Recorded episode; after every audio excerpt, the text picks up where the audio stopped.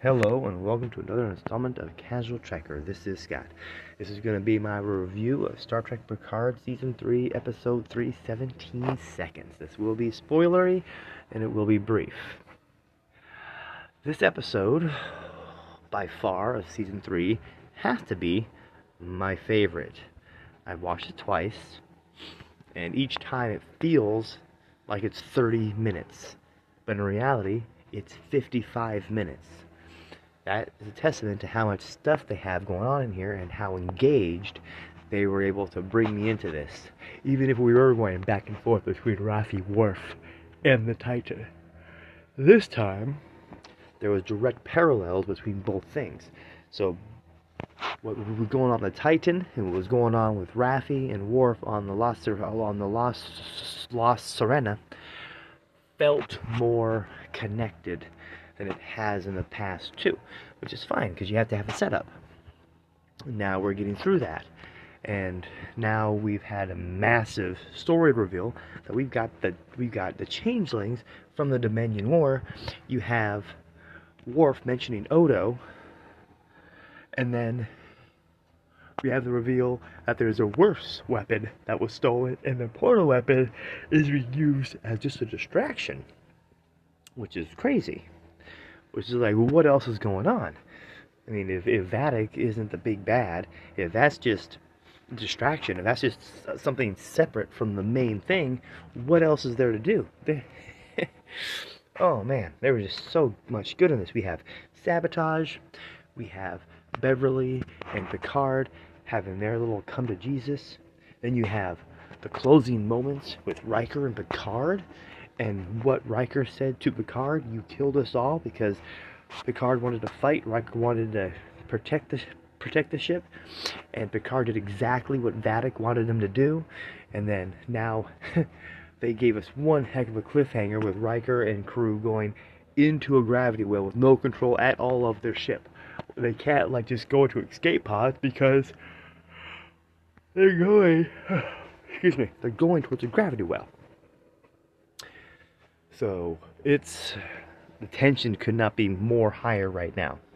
So we got changelings, we got sabotage, we got, we got portal weapons, we have uh, the ship trying to flee and the Vadic opening the portals and the ship going through and then coming right back out in front. And then right as they think they have the upper hand by by finding the uh, leak via Jack and Seven, we find out the Changeling discovers it, and then they not only do they have that that that chemical leak that they that that Vadic was able to do with a little bit of a scanner thing. Then we have more sabotage, where an actual explosion happens crippling the the ship's warp. I mean, the high points of the, the high points of this episode has to be this the, the conversation between both uh, Riker and Picard at the end, which is like, oh man, that cuts deep. And then Beverly and Picard when he's trying to say, hey, what's going on? Why didn't you tell me this way long time ago? And Beverly's like, dude, you had this, this, this, this, and this going on. Any one of those five things could have could have been substantially worse if they knew you had a son. I mean, not only did they add to the canon of what happened to Picard after the events of TNG, and before the Romulan re- relocation attempt of season one, in its flashbacks, we got we got old we got we got classic classic Picard and the way that he talks very sternly to you. The raised voice and just like oh this is classic Picard. I miss that voice. It's like one of the high points when whenever like in generations when Data says he wants to dis wants to take away his emotion chip Picard's voice raises. He just has a very stern lecture voice and then uh, like in First Contact when he when he was doing that with Lily in the um, in the observation lounge when right when he was breaking the ships. So it's kind of fun to hear that again. But I am curious to the changelings. What does that mean? They said it's a small faction that was broken off from the main whole, that they're not trying to start the Dominion War again. But it was cool to have all this connective tissue between DS9, TNG, kind of bringing it into a nice lived in world.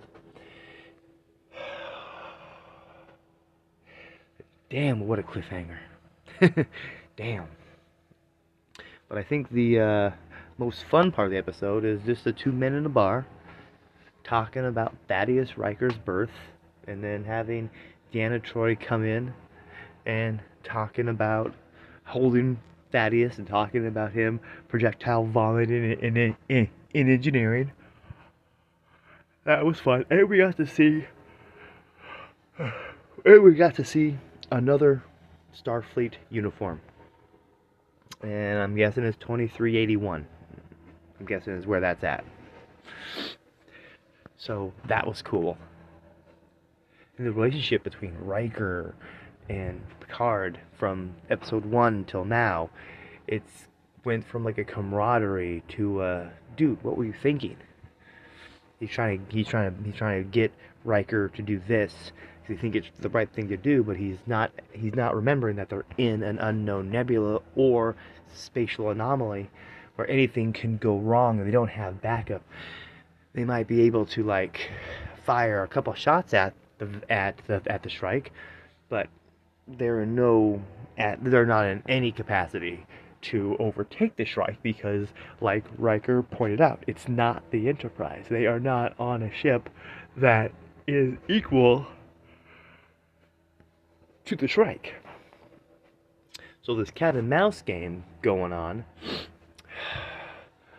was whew, it was tense. But I think the I think the best part of the entire episode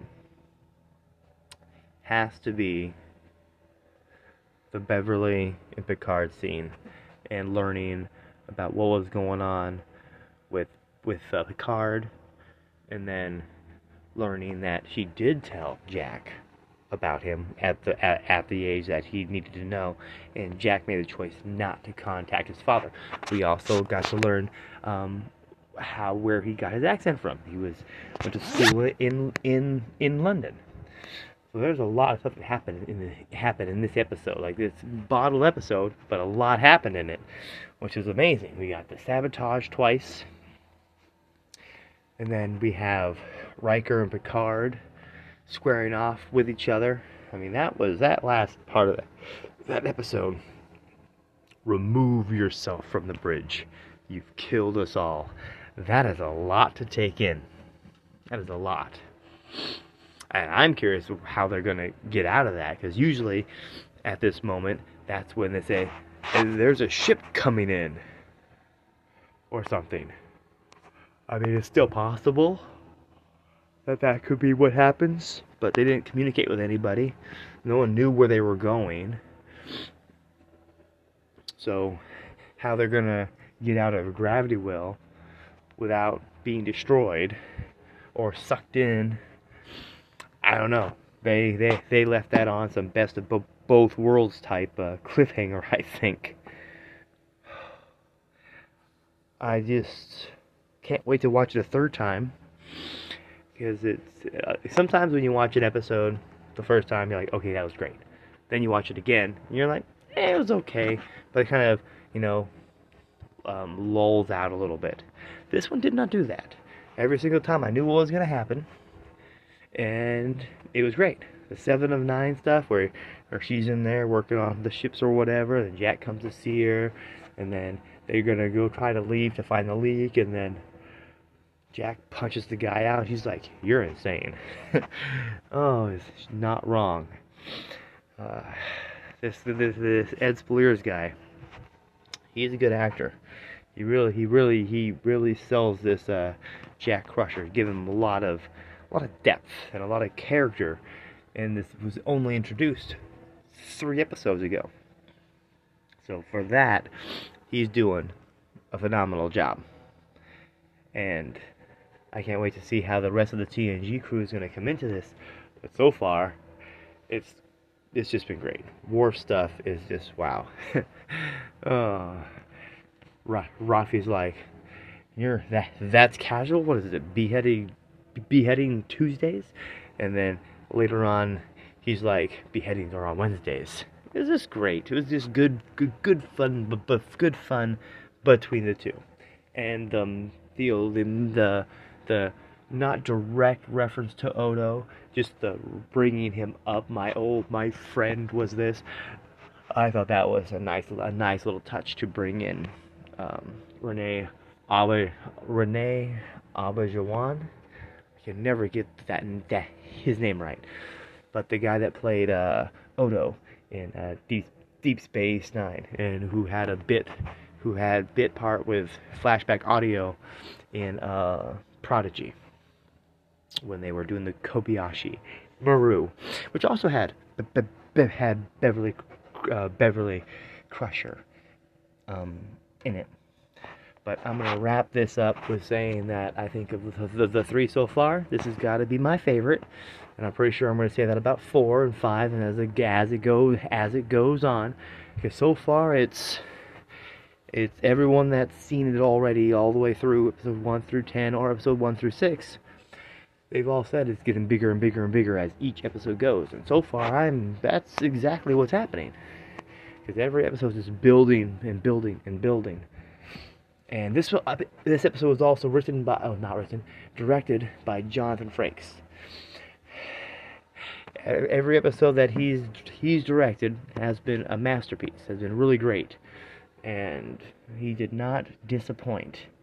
Not to mention the part where um, well, after Beverly and um, um, uh, Picard talk, we see Jack Crusher and Riker out in the hallway. He's pacing the floor, and, and Riker describes to him the relationship that he saw develop while on the Enterprise. I thought that was I thought I, I thought that I thought that this that was great.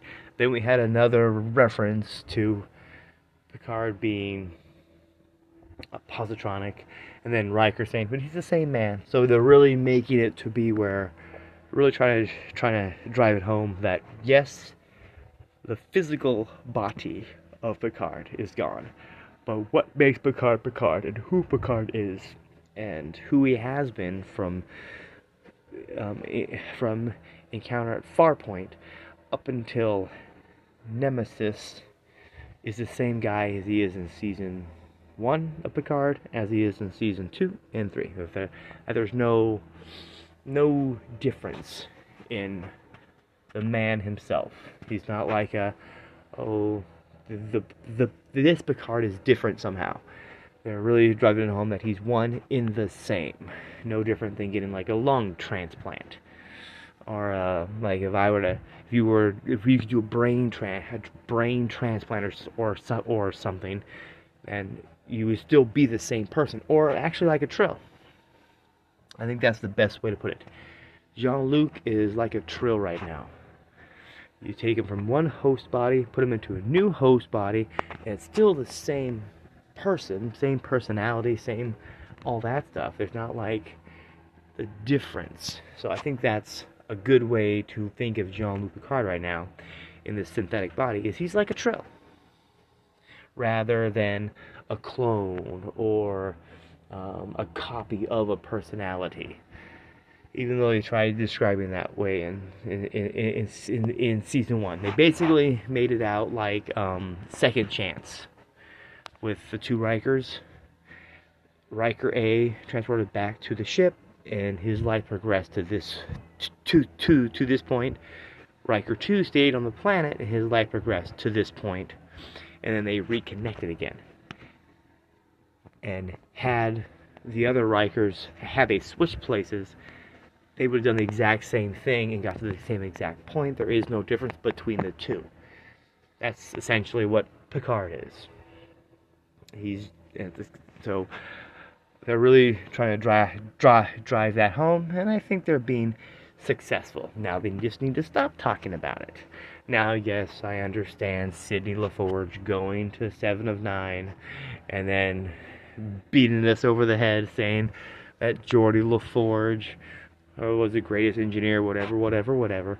I think seven made it more organic by saying this feels rehearsed.